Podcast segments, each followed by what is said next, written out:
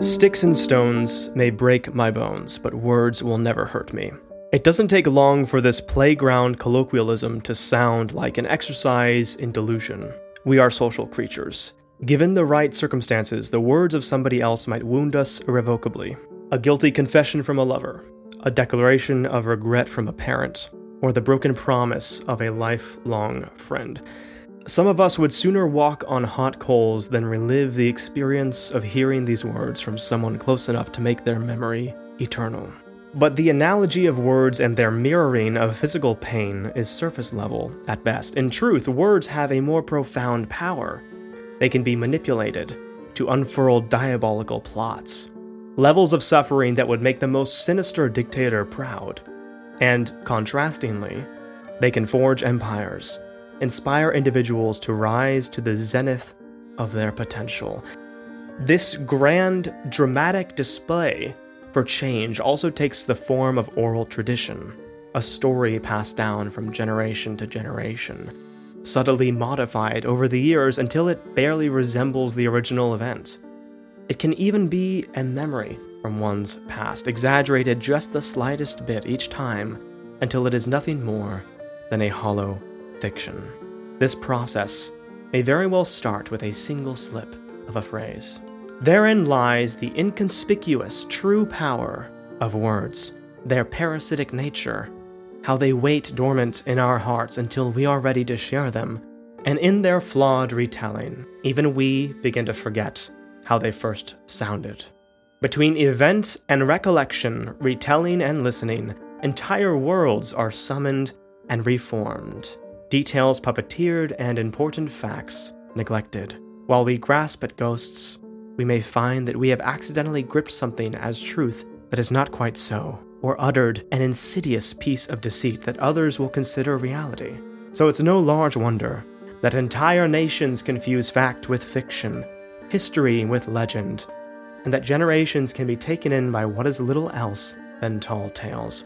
So now I welcome you to take part in this intimate process by enjoying the retelling of America's first female serial killer. My name is Harlequin Grimm, and you are listening to the stories of monsters whose voices are lost in history. And this is Mania.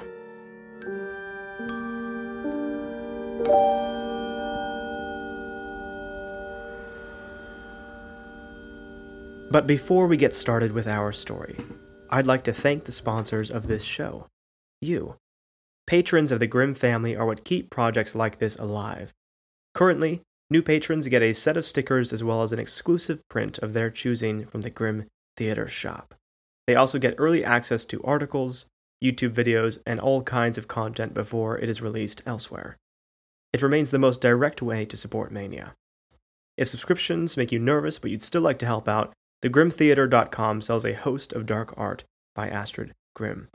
But if you'd like to become an honorary member of the Grimm family, help us manifest even more art and stories into the world, please go to patreon.com forward slash Harlequin Grimm to join our growing family.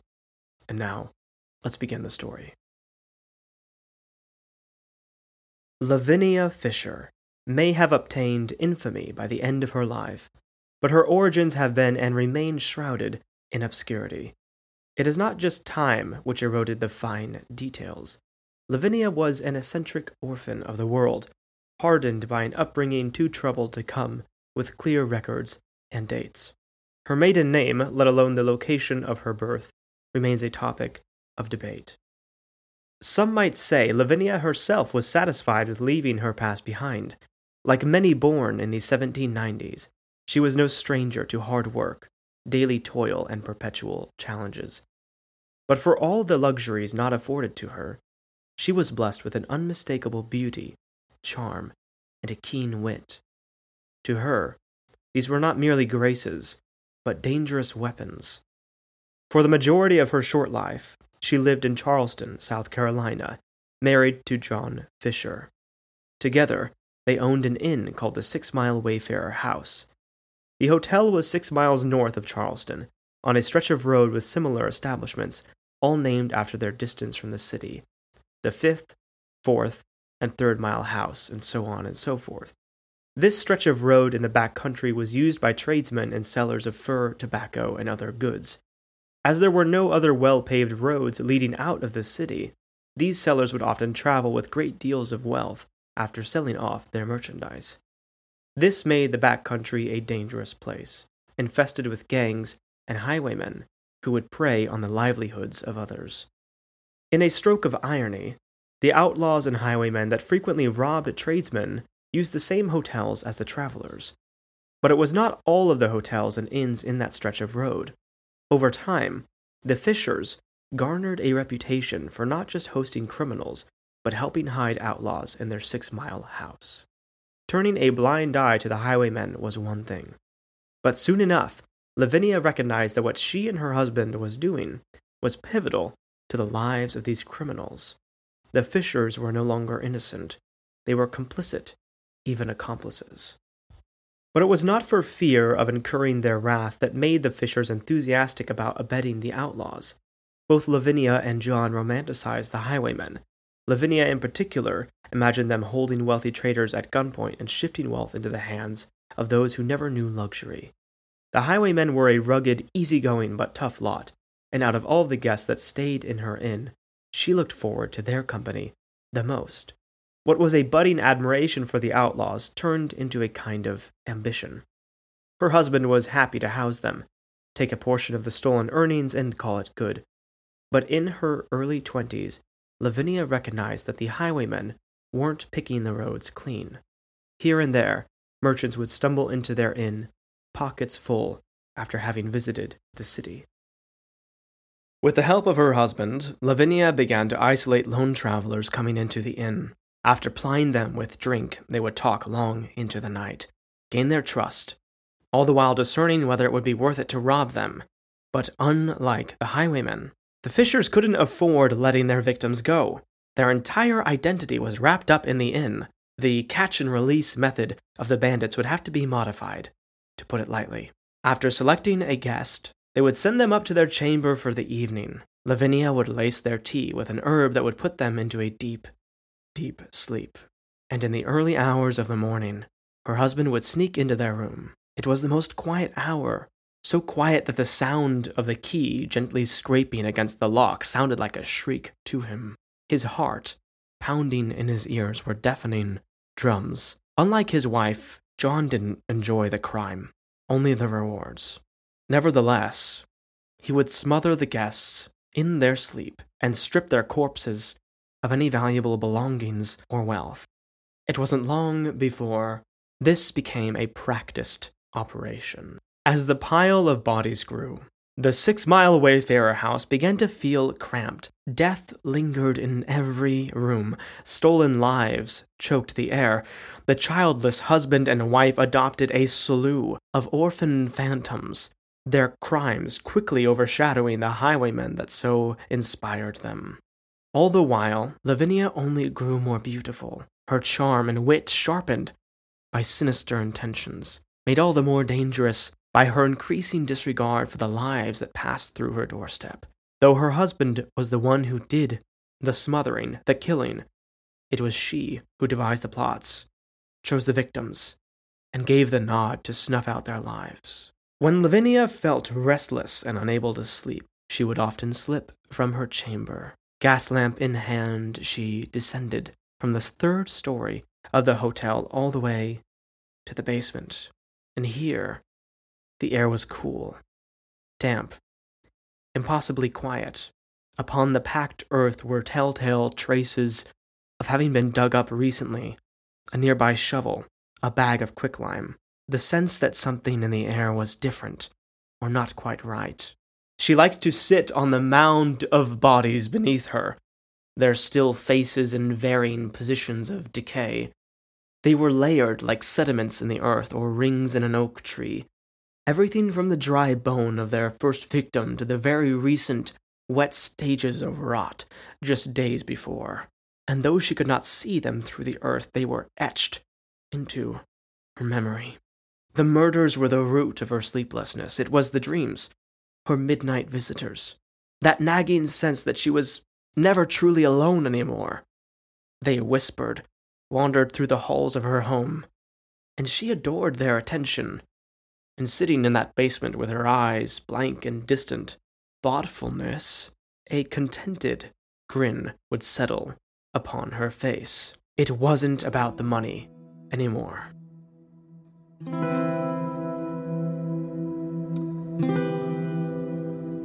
But in February of 1819, a chance encounter would herald the end of Lavinia's spree. The locals began to grow suspicious of the six mile wayfarer house. Though rumors were spreading of missing travelers, the most pertinent piece of gossip surrounded the Fishers' less inconspicuous aid of the highwaymen that so terrorized the backwoods. In the winter of that year, the locals gathered up a group of vigilantes and raided the hotel. There was no investigation of the basement, no thorough uncovering of the true terrors taking place. John Fisher was beaten within an inch of his life, and Lavinia left to play the role of the dumbfounded wife who didn't know any better. The vigilantes left satisfied, believing their scare tactic would put an end to the Fishers' cooperation with criminals. But to be certain, they left one man behind to keep an eye on the establishment David Ross. The evening after the raid, Ross was attacked by two men staying at the inn and dragged before a group of others. These were the bandits. While Mr. Fisher was still nursing his wounds somewhere in the hotel, it was Lavinia who confronted the now isolated vigilante surrounded by a group of cutthroats and criminals. She stood before him not as a wife nor a distressed damsel, but as a ringleader. It wasn't just the locals who heard rumors of missing travelers. The highwaymen, who knew the hotel better than most, saw the quicklime, the loose earth in the basement, and the mounting despair of Mr. Fisher, who, unlike his wife, struggled to live with their actions. Most of them put two and two together, and they knew precisely just what kind of person she had become. So Lavinia sent her own message. Before the group of men, she choked David to the point of unconsciousness, then smashed his head through a nearby window. She beat him until his eyes ran red with his own blood. A laceration from the broken glass poured scarlet, and in her relentless pounding against his skull, her garments became spattered with it knowing that the vigilantes would raise alarm if Ross went missing. She couldn't afford to add him to her collection, so he was let go, free to run to the authorities with stories of a femme fatale and her lawless group of thieves, and an insatiable bloodlust. Standing before them, watching David sprint off towards Charleston in the dead of night, there was no question that Lavinia, consciously or no, had somehow usurped the highest authority within that deadly band of men. A torch held aloft nearby cast her silhouette along the ground, where pools of blood glistened. The darkness of her shadow was put to shame by the gleam in her eyes, the gaze of a demon staring out into the night.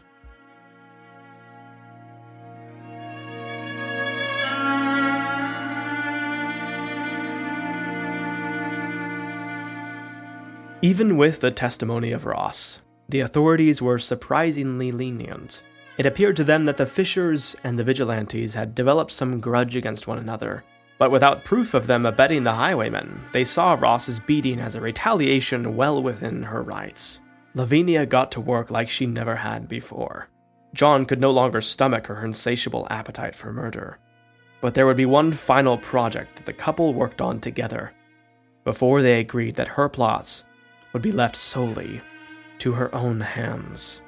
For nearly a week, John and Lavinia worked together in the chamber most commonly given to isolated travelers. It was located directly above the basement.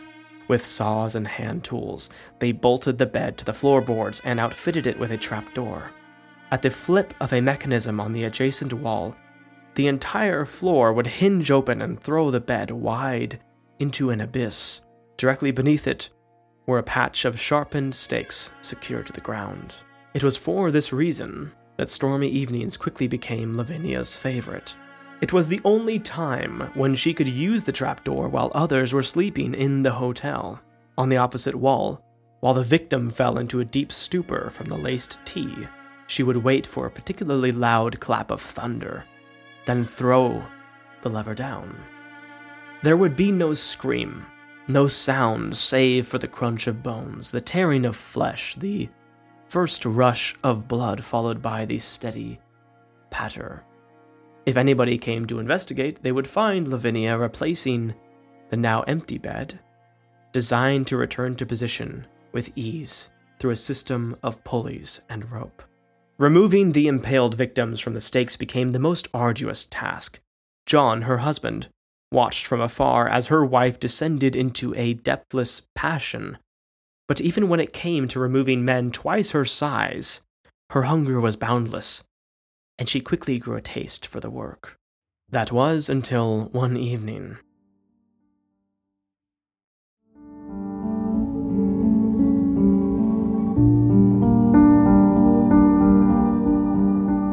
A traveler by the name of Arthur Wright stopped by the Six Mile Wayfarer house. Lavinia's downfall would be that same uncanny intuition that countless survivors have felt in the presence of killers, in places whose otherwise clean walls are dripping with intangible amounts of suffering, painted with horror, undiscernible to the human eye, the air itself choked with the ectoplasm of silent victims. Arthur sensed that he was being questioned by the Fishers, not introduced. His purse was being weighed by their eyes, his pulse felt with Lavinia's longing stare. Luckily for you, we just had a room open up before you arrived, she said, satisfied to cap off their conversation. A fire was popping in the hearth. Lavinia stood up and clasped her hands together, her teeth gleaming in the low light. John cleared his throat and rather shakily said, How about some tea then? But Arthur was well traveled. He'd been in the presence of nefarious people before, knew his way around a situation that would get the better of him, but not wanting to tip off his suspicion, he accepted the new room graciously and went off to bed with a rather full cup of tea. Aside from his suspicions, Arthur didn't enjoy tea. and so when it came time to rest for the evening, instead of taking to the bed, he sat down at a chair near the door. Hours later, he was stirred by a terribly loud crash. The floor rattled. A decorative plate hanging on the wall fell, its shards skittering across the floor. Still dressed and in his boots, he jumped to his feet, forgetting that the full cup of tea still rested in his hands, and that too fell with another light crash. His eyes followed the trail of tea spilling onto the floor, where it dripped through a now gaping hole where his bed used to be. Then he heard the slow creaking of footsteps on the opposite side of the wall, floorboards bending subtly beneath a light weight, a key slipping into the keyhole of his chamber. Without a second thought, Arthur snatched up his satchel and escaped through the window of his room. Having scaled the side of the hotel, he hopped on his horse and galloped away. A single glance behind him would reveal the petite silhouette of Lavinia standing in the unlit room, and tremors rolled down his spine.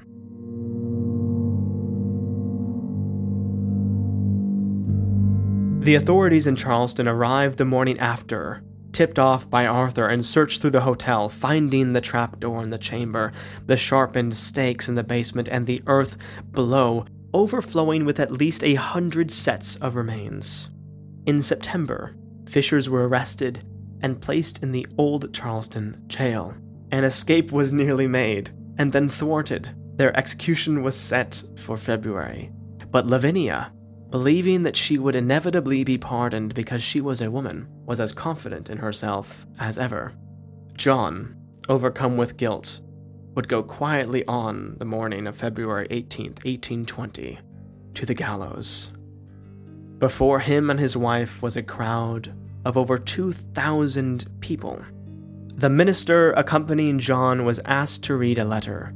In it, John asked for mercy for those who had judged him apparently incorrectly but he then contradicted himself, pleading his case in front of the crowd, and then once more when he asked for their forgiveness for the crimes committed. The hangman did an admirable job, and when John's trapdoor was swung, the drop broke his neck cleanly. But Lavinia was the antithesis of her husband.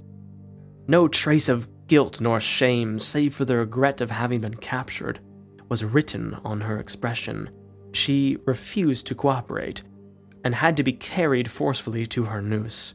And when it was time for it to be placed around her neck, she said to the crowd, If you have a message for the devil, tell me now, for I shall be seeing him shortly. But no message was relayed to Lavinia. Her demeanor, her demonic sneer, incurred a petulant wrath from the crowd. She had already stolen countless possessions and lives through the six mile Wayfarer house. But even upon the scaffold before a crowd of thousands, she would steal something else the very job of the executioner. Instead of waiting for her trapdoor or the bag that would obscure her face, Lavinia leapt from the platform, where she dangled and writhed just in front of the crowd, and onlookers reported that they had never seen such a wicked stare as on that 27 year old woman's face. It was a stare accompanied by a frigid sneer, unwavering in her death throes, that hinted at a kind of raw evil rare even in this world. What was made unbridled in her hands, even then, reaching out with curling fingers for some last, final vengeance to exact in her final moments. Before we finish off this episode, I'd like to remind everybody that this show is done by one individual. If you'd like to keep Mania independent, please head on over to patreon.com forward slash Harlequin Grimm, and thank you very much for supporting the Grimm Theater. Now let's continue. I wonder how many of you were itching for this part of the episode. If I knew anything about the Six Mile Wayfarer house or Lavinia Fisher, I know that I would be. Curiously enough, I got the idea for this episode from somebody who left a comment on a TikTok video of mine, so thank you, whoever you are, and forgive me for not making a note of who it was. But it was this one comment that started my passion for this episode. Lavinia was introduced to me as America's first female serial killer, and I thought, oh, perfect. Who doesn't love a femme fatale lead, especially one from history? But pretty early on into my digging, it became apparent that this term that has now latched itself onto Lavinia is dubious at best. There's actually very little evidence to suggest that she was a serial killer. It's true. Some remains were found in the hotel, but it isn't clear that they were linked to the Fishers. Their association with the highwaymen and willing compliance with their crimes, in all likelihood, is what got them the death sentence. But some historians have gone so far as to suggest that their execution was part of a conspiracy on part of an organization that wanted to seize their land. Now, I didn't dig far enough to confirm this, but one thing remained painfully clear. Lavinia was not America's first female serial killer, far from it. But the next episode of this show is going to unearth the woman who has rightfully earned that title. What makes Lavinia fascinating is that she embodies a very dangerous cultural mechanism that is, our ability to take things on faith so long as a particular story or legend in this case, is shared enough and with enough earnestness. I'm horrified to report that some tour guides in Charleston share stories very much like Mania's rendition, as though it is entirely factual. Bed frames with trapdoors beneath them, hundreds of bodies piled beneath basement floors, and stakes sharpened to a fine point to catch the unsuspecting, drugged bodies. All this peddled alongside ghost sightings of her and claims that her apparition is still at large, causing mischief. Even still, our intuitions can point us in the right direction. The laced tea, the interrogation of guests, the robberies, the abetting of highwaymen, all of this is believable, and quite likely the truth behind what has now become pure legend. From a storyteller's perspective, Lavinia's actions are made believable through her rapid, if not steady, descent from a murder hobbyist into a fully fledged enthusiast, and expert, and it is a romantic story by its own right, one that I felt deserved a grand retelling, indulging in all of those penny dreadful fixings. Many devices of the tale remain rooted in verified accounts, such as the vigilante group that ransacked the hotel, and the man planted there who was beaten, though not by Lavinia. Arthur, who was renamed from John to avoid confusion with the murderess's husband, remains a more doubtful element. But by far and away, the most treasured detail from this story is Lavinia's final sacrilegious declaration before her life was taken from her. Though she may not have jumped from the scaffold, the quotation of her appealing for any messages needing distribution to the devil is apparently true. And how delightful. And that, if nothing else, solidifies Lavinia as a true legend in my heart. So thank you once again for joining Mania. Revisit the Grimm Theater in a few weeks' time to hear stories of America's verified first female serial killer, Jane Toppan. Until then, as always, the theater is ever open to you.